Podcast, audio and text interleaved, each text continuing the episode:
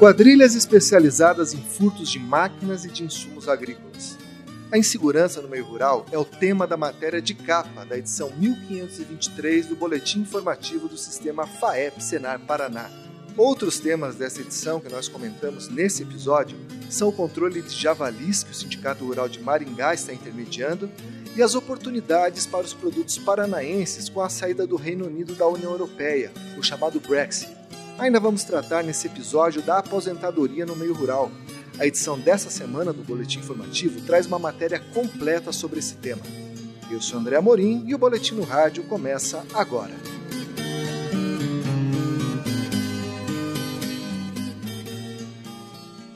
E para começar essa conversa, eu queria apresentar aqui os convidados dessa semana. Eu tenho aqui ao meu lado a Bruna Fioroni. Como é que vai, Bruna? Oi, André. Oi, Felipe. Oi para todo mundo que está nos ouvindo. E temos aqui também o Felipe Aníbal. Como é que está, meu caro? Salve, salve, André. Tudo bem? Satisfação participar mais uma vez. Felipe, o... a questão da segurança, que foi a matéria de capa desse boletim informativo, é um tema que, volta e meia, ele aparece aqui nas páginas do boletim. A gente tem a impressão que às vezes está enxugando o gelo. Quando você foi apurar essa matéria, o que, que você encontrou que mais chamou a atenção? André, me chamou a atenção justamente isso que você está falando, né? Apesar de volta e meia a gente voltar a esse assunto, o volume de furtos e roubos em meio rural continua num patamar muito elevado. O que a gente percebeu na prática apurando essa matéria foi que os casos tiveram uma pequena redução ao, ao longo dos últimos dois anos e meio, que foi o período que a gente concentrou essa apuração, mas ainda assim num volume muito expressivo. Tem uma, temos uma média de 25 furtos ou roubos por dia Nossa. No, no Paraná, que é um volume muito expressivo, né? E quando a gente foi ver a particularidade, a dinâmica, como esses casos têm se dado, nos chamou a atenção, é, em primeiro lugar, a violência das quadrilhas e o nível de especialização. Ou seja, essas quadrilhas estão agindo de uma forma mais bruta, né, com, com armamento pesado, invadindo as propriedades em muitos casos e focando produtos agropecuários, sejam tratores, implementos agrícolas e até mesmo, pasme você, é, o estoque de agrotóxico ou até o produto já colhido, no caso de, de carregamentos inteiros de, de, soja ou de milho, ou de rebanhos, como a gente já tem visto. Né? Então, esses são os fenômenos que mais me chamaram a atenção nessa apuração e que indicam que caso, os casos continuam bastante graves e que ficam um alerta para o produtor rural de todo o nosso estado. Então, a gente poderia supor que são quadrilhas especializadas mesmo no, no agronegócio. São quadrilhas especializadas, né, André? É, antes de fazer parte aqui da equipe de comunicação da FEP, eu cobri segurança pública por muito tempo e a gente sabe que nos casos de, de crime contra o patrimônio existe aquele crime de ocasião, que é o sujeito vê uma oportunidade, uma facilidade ali em cometer o crime, mas nesse caso do, do de propriedades rurais não, são quadrilhas especializadas mesmo, né? São bandidos que se articulam para essa finalidade, para cometer esse crime com um alvo específico, bem direcionado já visando o produtor rural. E é possível a gente tentar quantificar o tamanho do problema, ou, seja em volume de, de, de, de objetos furtados, roubados? É, é possível a gente tentar dimensionar isso? É possível, André. A Secretaria de Estado de Segurança Pública passou um levantamento para a gente, né? E assim, é, é, antes é importante a gente diferenciar o que é furto e o que é roubo, né? O furto ele é cometido é, quando não existe grave ameaça ou quando o produtor rural não se depara com os bandidos. Ou seja, são casos de arrombamentos em que a quadrilha invade a propriedade rural ou quando o produtor não está no local ou sem que ele perceba. E o roubo é quando a quadrilha efetivamente entra armada, que é o caso mais traumático, né? Que acaba rendendo funcionários ou o, o próprio produtor rural e acaba gerando um trauma muito grande, né? Então, André, esse levantamento apontou que nos dois últimos anos e meio o Paraná registrou mais de 2.300 roubos a propriedades rurais e mais de 19.200 furtos. Sem falar de veículos furtados, né? A gente está falando de casos que foram é, ocor crimes ocorridos em propriedades rurais. Olha. Além disso, tivemos números muito expressivos também é, em relação a, ve a, veículos, implementos agrícolas, né, a tratores e tal.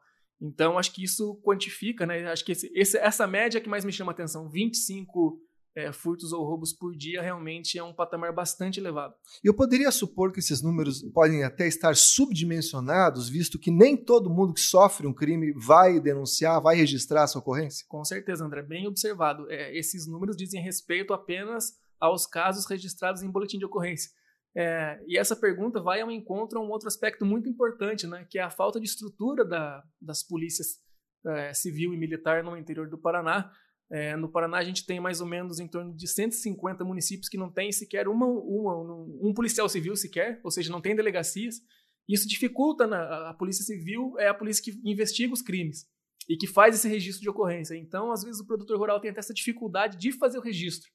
Então, é muito provavelmente, né, não dá para a gente afirmar, mas muito provavelmente esses números sejam bem maiores, porque esse levantamento diz respeito apenas aos casos registrados oficialmente. E você falou da atuação do poder público, né, que às vezes fica aquém da necessidade do cidadão, até por falta de estrutura mesmo. De que forma que você acha que a iniciativa privada, os produtores, enfim, a sociedade civil pode se organizar para pelo menos minimizar esse risco que vem correndo no campo? Olha, André, uma iniciativa bacana que a gente tem visto ao longo dos anos é o, os vizinhos é, se organizarem em pequenas redes e aquela coisa de estabelecer um contato mais próximo de um cuidar mesmo do outro, né? Às vezes até por meio de iniciativas meio simples até, né? É, se organizar um grupo de WhatsApp, ah, passou alguém estranho aqui, fiquem de olho e tal, e mesmo, que, mesmo, mesmo um cuidando do outro mesmo. E a outra orientação, que é uma orientação da Federação da Agricultura da FAEP, que é os sindicatos rurais dos municípios começarem a participarem mais efetivamente dos conselhos de segurança, né? Ou seja, tomar parte nesse processo decisório com vistas aí a fortalecer a segurança, é, principalmente nas áreas rurais do, dos municípios, que é o que, onde pega o nosso produtor rural. Né? E sabe o que, que eu fiquei pensando, Felipe? Que quando a gente fala de quadrilhas especializadas nesse tipo de roubo, né? Se o camarada vai roubar um implemento agrícola, se ele vai roubar um defensivo químico, é porque ele já tem para quem vender, né? E como é que fica o lado do receptador nesse tipo de investigação? Exatamente, muito bem apontado, né? Um dos delegados que a gente que eu entrevistei para essa matéria disse que ele tem muito mais aversão à figura do receptador do que ao, aos próprios ladrões. Porque os bandidos, os ladrões, eles só existem em função do receptador, de alguém que está comprando. Que é, quer levar vantagem, comprar mais barato. Vantagem, porque o receptador ele não vai é, mostrar a cara, vai se arriscar para cometer o crime propriamente dito roubo ou furto. Mas ele vai comprar esse, esse bem roubado, esse bem subtraído do produtor rural, que é um crime também, receptação é um crime tem pena de, de até cinco anos, e vai vender, né? E o que acontece, o que esses casos que a gente está relatando no boletim revelam, é que esses roubos, em muitos dos casos, são cometidos é, sob medida. Com o receptador, ah, eu quero um trator de tal modelo, de tal marca. É uma encomenda, quase. É uma encomenda. E o que chama atenção é o volume que esses crimes têm ocorrido, né? Teve uma ação da Polícia Federal é, deflagrada no sudoeste do Paraná, por exemplo, em 2018, que foram recuperados 18 tratores. Esses tratores estavam sendo revendidos já numa concessionária do, do município e os pro, próprios produtores rurais estavam comprando de boa fé, porque não sabiam que tinham sido roubados ou furtados de outros produtores rurais. Mas na hora que vai dar nota concessionária? É nota fria, né? Aí são outros, outras modalidades de crime que entram nessa jogada aí. Que coisa, essa situação. E aliás, só cabe aqui um adendo, André, porque teve produtor rural da, é, que a gente entrevistou nessa matéria também, que disse que já recebeu oferta de produtos provavelmente subtraídos ou furtados justamente porque não tinha nota, inclusive sementes que ele, aí ele desconfiou por conta do preço, desconfiou que o preço estava muito abaixo e como o vendedor não estava dando nota, ele, ele suspeitou que poderia ser furtado, roubado e não comprou. E me chama muito a, o argumento que ele usou. Ele falou assim: se eu comprar um, um produto que é furtado ou roubado, eu estou lesando outro produtor rural. Aí é produtor lesando o produtor. E no futuro pode ser ele próprio, né? Exatamente, ele vai estar tá fomentando esse mercado e amanhã ou depois pode ser, pode ser ele. E para falar sobre esse assunto, aí, principalmente sobre a atuação dos conselhos de segurança, os CONSEGs, eu entrevistei o Dionísio Torresan, que foi presidente do, do CONSEG lá de Santa Isabel do Ivaí. Alô, Dionísio, você me ouve? Oh, maravilha. É, Dionísio, conta para mim um pouquinho como que é a atuação dos consegues, como é que eles funcionam, eles têm reuniões é, regulares, quem que pode participar e o que, que é decidido? É, a participação dos consegues serão, são reuniões mensais, né, que são realizadas. No nosso caso aqui, no início eram realizadas todos os meses, toda a comunidade pode estar participando. Né? Geralmente é a diretoria que que convoca essas, essas, reuniões, que marca essas reuniões. A sociedade pode estar trazendo a, os problemas né, de segurança para dentro da, das reuniões do conselho. E o conselho serve, serve como um intermediador aí, né? Uhum. Junto às autoridades policiais. E, e, tem algumas estratégias que você nota que vem tendo resultado, que estão dando certo aí na, no, na região? Então, André, assim, o, o, o Conseg de, de Santa Isabel do Ivaí, ele estava inativo, né, há um tempo atrás, né? Uhum. E, e, na época o Rotary Club fomentou a criação de uma nova diretoria, né? E o sindicato deu total apoio para nós participarmos, né? Como funcionário do sindicato, a diretoria do sindicato deu um apoio bastante relevante para que a gente assumisse a, a presidência do conselho na época. Uhum. Buscamos o, como referência aqui o Conseg de Luanda, que era o único que tinha, assim, que estava mais ativo, assim, em evidência, né? Uhum. E com base nas orientações deles ali, no que eles vinham praticando, nós começamos também a, a realizar um trabalho aqui. Quando assumimos, já assumimos com, com um projeto de implantação de um no sistema de vídeo monitoramento do município. Então, assim, Hum. e esse vídeo monitoramento demonstrou resultado bastante satisfatório na redução da criminalidade, né? Olha, foram instaladas câmeras aí na região? Isso. Hum, e quem que arcou com os custos? A sociedade. Olha que bacana.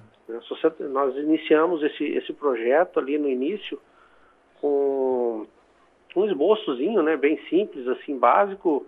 Inicialmente achávamos que precisaríamos aproximadamente dos 40 mil reais e passamos então a realizar como se fosse um livro ouro na cidade, né, onde as, as pessoas, os comerciantes, produtores rurais, pessoas físicas, né, profissionais liberais aí, é, começaram a realizar do, doações voluntárias, o que até foi bastante interessante que conseguimos realizar um investimento em mais de 80 mil reais, todo em doação voluntária, você entendeu? Da, da comunidade.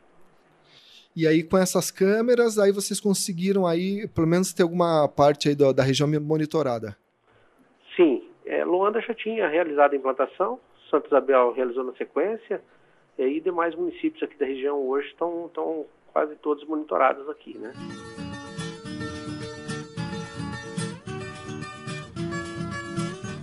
É, dá para perceber pelo que o Dionísio falou que tem muito trabalho a ser feito ainda nessa questão da segurança pública, né? Bem, mudando um pouquinho de assunto, gente, saindo aqui do interior do Paraná, indo lá para a União Europeia, eu queria saber aqui, falar com a Bruna Fioroni. Ô, Bruna, eu tô sabendo que o Reino Unido sai oficialmente da União Europeia agora no final desse ano, né? Exatamente. Isso aí significa alguma oportunidade para o Paraná? Eu, eu para ser bem franco, eu nunca prestei muita atenção na nossa relação comercial, assim. O que, que você descobriu nessa matéria? Então, André, é, essa matéria eu fiz com o Adido Agrícola, lá do Reino Unido, né, que é o Augusto Billy. E também junto com ele eu conversei com a chefe do Departamento de Agricultura na Embaixada do Brasil no Reino Unido, que é a Carolina von der Weydt. E a gente conversou um pouquinho sobre essa, essa possibilidade, né, de abertura de novos mercados. E assim, por enquanto não existe nada concreto, porque, como você falou, o Reino Unido ele só sai oficialmente da União Europeia no final do ano. Então eles ainda estão decidindo, né, como é que vai ser esse acordo do Reino Unido com a União Europeia. É, eles ainda estão ajeitando, né, acertando esses ah, detalhes. Então a gente ainda depende muito desse acordo. Mas, pelo que eu conversei com ele, as expectativas são positivas. É, atualmente, a relação do Brasil com o Reino Unido ela não é muito. Vamos dizer assim, as exportações não são muitas, né? A participação é relativamente pequena. Aí, dados de 2019 apontam que a participação brasileira é de cerca de 1,31%, né, nas exportações. E só que com essa saída existe a possibilidade aí do, do- dos produtos brasileiros ganharem mais competitividade, né? E daí, no caso, a gente falando do Paraná, dos produtos paranaenses. E uma coisa interessante que eles falaram foi ah, investir em produtos que fogem um pouco dessa pauta mais comum, né? Como carne, Soja. soja, exa- exatamente. Eles apontaram que o Reino Unido eles têm muito interesse por produtos ah, específicos assim do Brasil, no caso do Paraná, produtos regionais. Como o pinhão, por exemplo? Pinhão, exatamente. Eles citaram, inclusive, o pinhão. É, falaram de frutas também. E produtos ah, com uma pegada mais vegetariana, livre de crueldade. É, os britânicos ele têm um, um- um apelo muito forte para esse tipo de produto. E daí eles apontaram justamente para esse tipo de oportunidade, né? Fugindo um pouquinho do que a gente já tem de, no caso, atualmente, a pauta do, do Brasil para o Reino do caso, a pauta do Paraná para o Reino Unido, né, nas exportações, é basicamente carnes, produtos florestais e café. Que é aquilo que a gente é campeão, né? Exatamente. E o que, que muda assim de fato, de concreto, a partir de 1 de janeiro de 2021? Então, é, como eu falei, ainda vai depender um pouco dessa, desse acordo né, com a União Europeia, mas o que já foi estabelecido é que eles têm uma nova política tarifária, que é o UK Global Tariff, que vai valer a partir do, do dia 1 de janeiro de 2021. E daí, no caso, eles mudaram alguma a, a média de tarifas para alguns produtos. Né? No caso, como a gente está falando de agropecuária, né? Por exemplo, a média das tarifas foi reduzida de 15,9% para 10,6%. E daí, no caso, algumas linhas tiveram as tarifas zeradas, né? Como frutas, se eu não me engano, é, couros também. Enfim, daí, no caso, mais detalhes, a gente pode. Eles têm um, site, né? Que é o site do Brasil, Brexit Watch que na matéria tem lá o link certinho, né, para o produtor que tiver interesse de, de ver. E daí lá tem mais detalhado o que, que muda, quais são essas tarifas, né, alfandegárias, enfim. Mas basicamente é, eles apostaram muito na redução de tarifas e chegaram a zerar algumas, né? Mas isso só a partir de 2021. Maravilha, aí fica aí uma expectativa aí bastante positiva aí para o agro paranaense, que é um dos mais competitivos aí do Brasil, né? O nosso agro está de parabéns consegue botar produtos lá fora com grande competitividade e que seja esse mais um país a receber os produtos do Paraná, né? Mudando mais uma vez de assunto aqui, gente, o... a questão dos javalis vem preocupando aí produtores paranaenses aí há alguns anos, né? É, além de ser uma espécie exótica, ou seja, que ela compete com a nossa fauna local, ela também pode causar destruições gigantescas aí, principalmente em milho, grãos, e sem contar nas doenças que esses animais podem estar introduzindo aí nos plantéis paranaenses aí de suínos aí, coisa que pode até comprometer as nossas exportações. E não sei se você sabia, Felipe Aníbal, mas o pessoal lá de Maringá está com uma iniciativa muito bacana. Eles firmaram uma parceria com um grupo de manejadores de javali, sabia? Olha aí como é que funciona isso. O camarada que tem problema com javali lá em Marigá, ele pode ir até o sindicato e solicitar a atuação desse grupo de manejadores. É, vamos lembrar, gente, que para manejar o javali, para controlar essa praga, não pode sair caçando javali, né? Tem que ter uma série de requisitos que tem que ser obedecidos aí. O exército está envolvido nisso. Então tem que ser um grupo profissional, né? E lá, no, lá em Maringá tem o grupo Boca Brava que é um grupo de caçadores de javali, manejadores, né? E eles estão à disposição. Aí, se você tiver problema com javali, mora em Maringá e pretende é, manejar isso, entre em contato com o sindicato que eles vão poder indicar. Essa iniciativa deve ir para outros sindicatos aí que tiverem interesse também. Se no seu município tem problema com javali, entre em contato com o seu sindicato rural e demanda aí esse, mais esse serviço aí.